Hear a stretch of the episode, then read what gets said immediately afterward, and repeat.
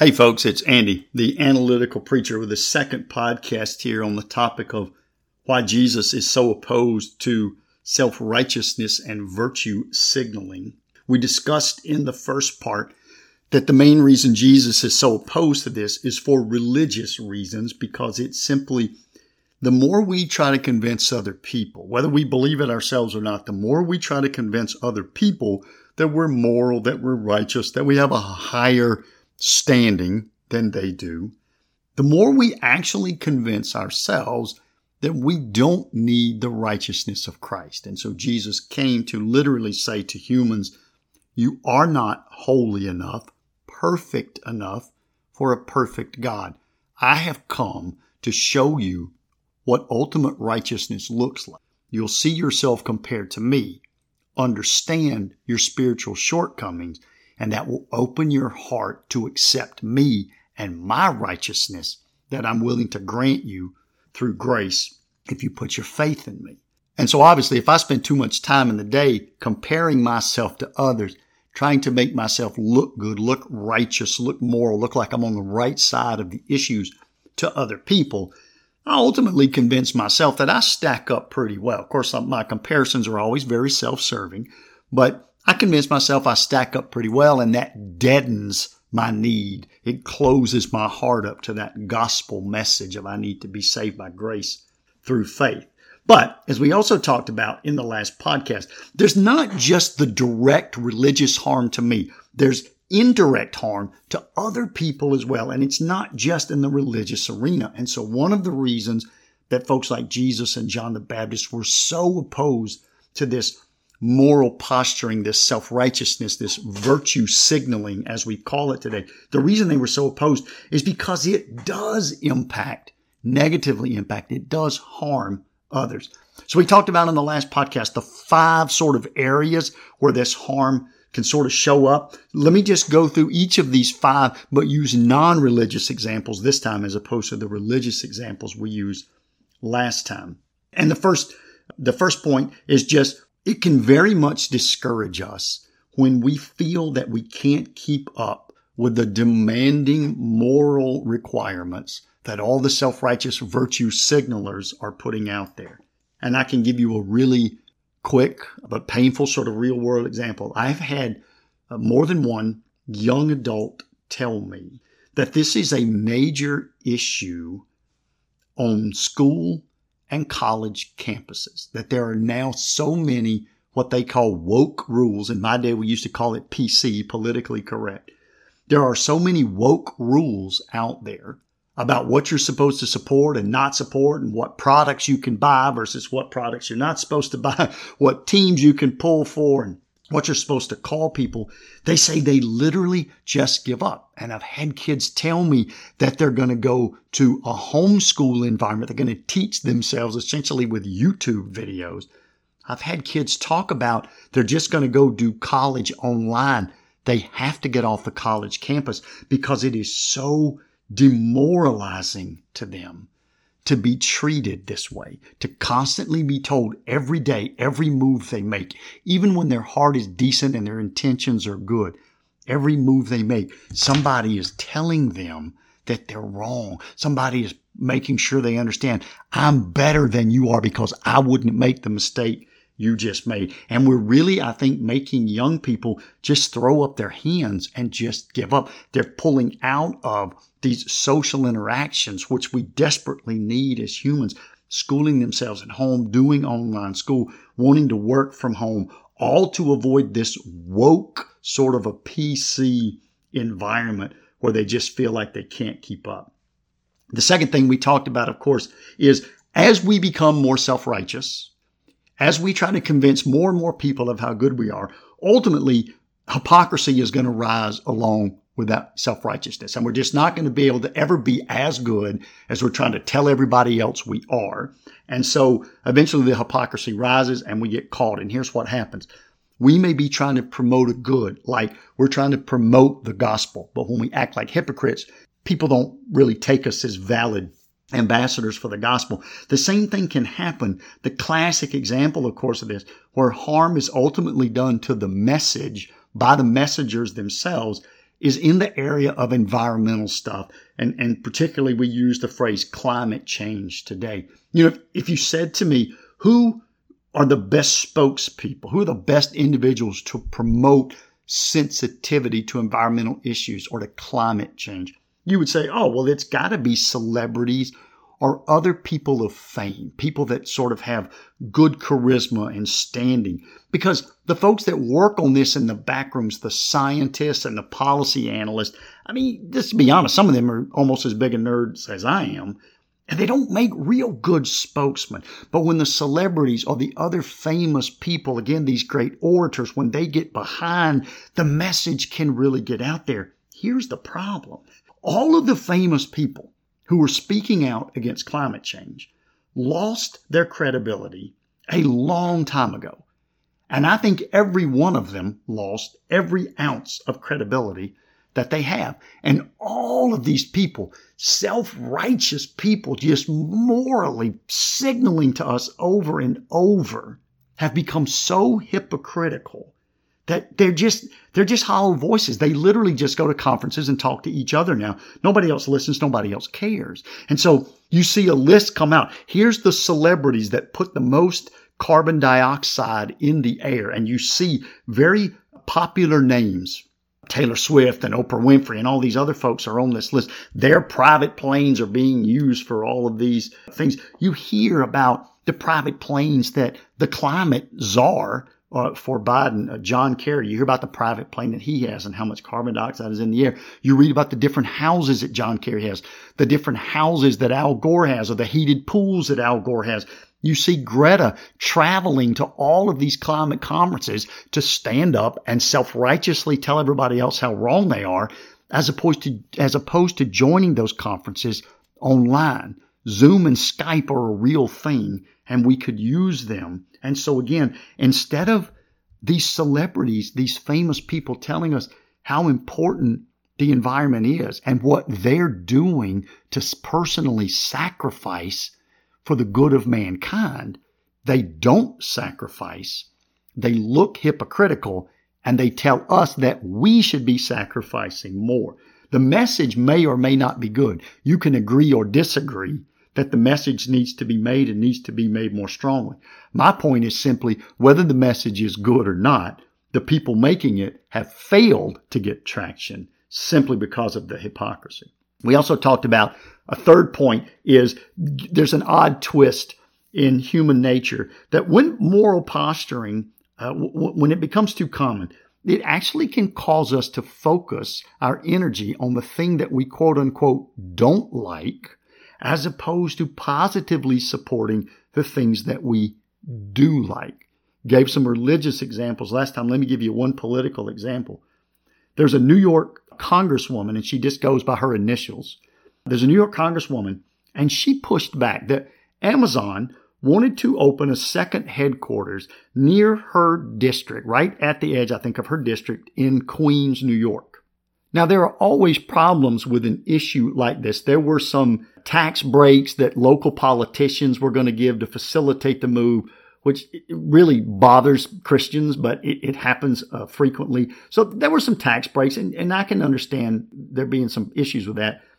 And big companies like Amazon, I mean, we have to be careful, right? Amazon's not out for the good of me or you. Amazon's out for the good of Amazon. But here's the thing. Amazon does provide reasonable products at cheap prices and they do employ an awful lot of people. So I don't have to worship Amazon or love Jeff Bezos. I, have no desire to know Jeff Bezos personally or spend any time with him. He's divorced from his wife and all the other things that I really wish our culture could move away from. But here's the truth. I think it would have been good for the constituents in Queens, New York, if Amazon had put their second headquarters there, and then those individuals would have had an opportunity to get those jobs. And you say, well, then maybe they already have a job. Well, maybe, but maybe they go to Amazon and say, well, I already have a job. Would you be willing to offer me this or give me health care or give me insurance if I change from that job to this job? And so it really would have provided benefits to the constituents. Here's the problem.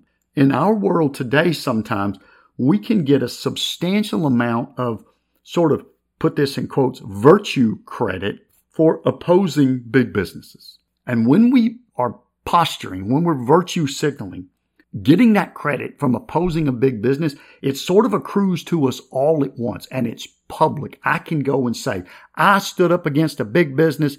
I'm against big business. I put the big business in their place and we pat ourselves on the back and then we say to ourselves and it's implied to other people, I am a righteous and moral person, maybe even more righteous and moral than other people because of what I've done. I just think the constituents would have been a lot better off to have that option of getting a job at Amazon. Here's what I think a politician should do. Get the headquarters there. Help your constituents have an option for a different job.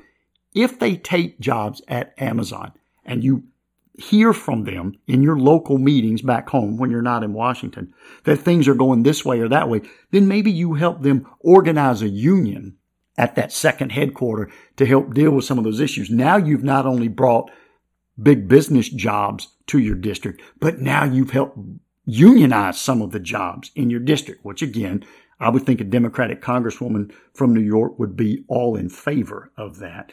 The problem is, again, when we virtue signal sometimes, when we're too, too interested in moral posturing, we begin to work against the stuff we dislike. I want credit for being against a business more than I want credit for being for my constituents. And here's the problem let's say 500 people or 1,000 people would have gotten jobs at Amazon. How do I get the credit for those 1,000 people getting that job? They get it one by one. Each one is just a middle class, lower class worker. There's nothing public about it. And so, sure, 500, 600, 1,000 people, whatever it was, I have no idea, over time, over the years, would have gotten a good job there but there's no credit that accrues. And so again, sometimes the moral posturing just, it makes us against something as opposed to for something, which Christians are always very wary about. The fourth point is uh, simply this through superficial signaling, through moral posturing, we can convince not only ourselves, but we can convince others that something is done, that something is being done, or something has been done on an important issue when in fact maybe nothing impactful has been done on that issue. But because I keep posturing about it, it makes people think maybe it's in better shape than it really is. I'll give you a classic example. I don't think anybody denies that the police officer who murdered George Floyd should not have even been on patrol that day in May of 2020 in Minneapolis the gentleman, the, the police officer, had around a dozen and a half. That's a massive number. The police officer had around a dozen and a half complaints filed against him for misuse of authority. One of those complaints was that he had handcuffed a young black teenage man, put him on the floor in his mother's apartment, put his knee on his back and his knee on his neck. And the mother was asking the officer can you please let him up? I don't think he can breathe. So we knew that this man had a tendency to abuse authority. Not only was he on the beat in May of 2020, he was actually an officer that was teaching, that was supervising new recruits. Kind of what you would say add insult to injury, right? The problem with that is the police union contracts with the municipalities of Minneapolis, St. Paul, etc. Those police union contracts don't allow an officer to be disciplined as they should when they have a dozen and a half complaints. That's where we have to fix the problem. But when I talked to some young folks not long ago, and I believe all of them were in college, I asked them a group of uh, probably eight or nine of them if they thought that progress was being made on this subject, this idea of police abuse or police racism, however they saw it. Every single one of them said, yes, we are making progress. Progress is being made. I asked them, could you tell me why you think progress is being made? First answer from every one of them was that Black Lives Matter is now a well-known and well-funded organization. I think eight of the nine said that they had put a Black Lives Matter thing on their social media, their Snapchat or TikTok or Instagram or whatever they use. And At least half of them said that they had T-shirts uh, with Black Lives Matter on it, etc. Some of the group was black, some was white, some was Hispanic, but different ones had worn shirts, uh, and and a few had sent money. So Black Lives Matter.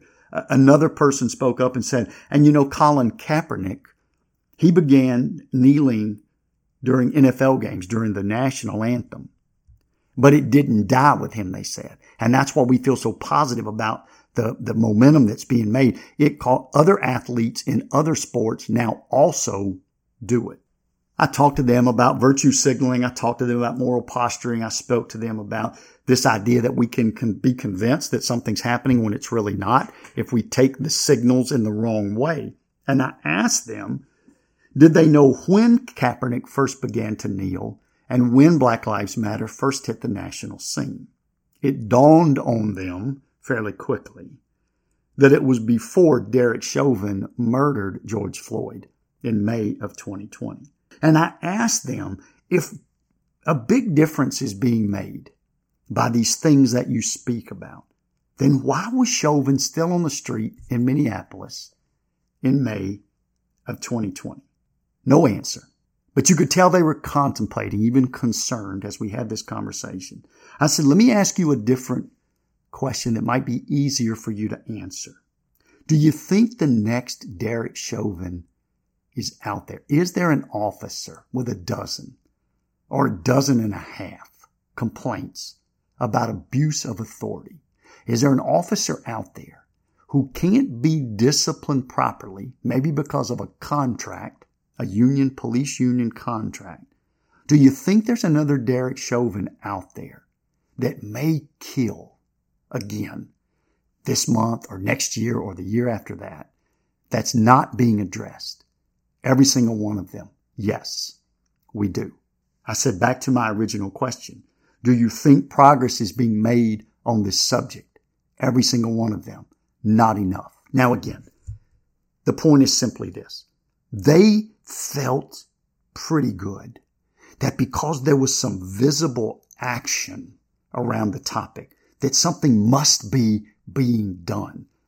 It didn't take me long to convince them that maybe nothing's being done, or at least not enough is being done. I suggested to them that somebody's going to have to get down in the nitty gritty of renegotiating police union contracts with municipalities in order to really address that issue and that no amount of public activity, moral posturing, virtue signaling, kneeling, fundraising, whatever is going to fix the issue until the contracts are rewritten. So it's going to be a little harder to fix than maybe they thought. But at least I felt like they understood that the problem wasn't being addressed, addressed to the degree that they thought it was being addressed. And then the final point, the fifth point is just this. We can, when we are self-righteous, we tend to sometimes point the blame at the wrong thing. And if we don't identify the real problem, then we can never provide the real solution, obviously. For example, today, if you really want to earn social credit, if you really want to earn moral credit, if you really want to get some virtue chips in your bag, the easiest thing to do is blame every problem on discrimination. So maybe it's uh, racism, maybe it's uh, bigotry, maybe it's misogyny, maybe it's transphobia, maybe it's whatever. If we blame it on discrimination, we look good because we show we're on the right side of the current moral trends. If discrimination is the problem, then let's identify it and let's weed it out. Everybody, politicians want to weed out discrimination. Preachers are desperate to weed out discrimination. Parents and school teachers and so on and so forth.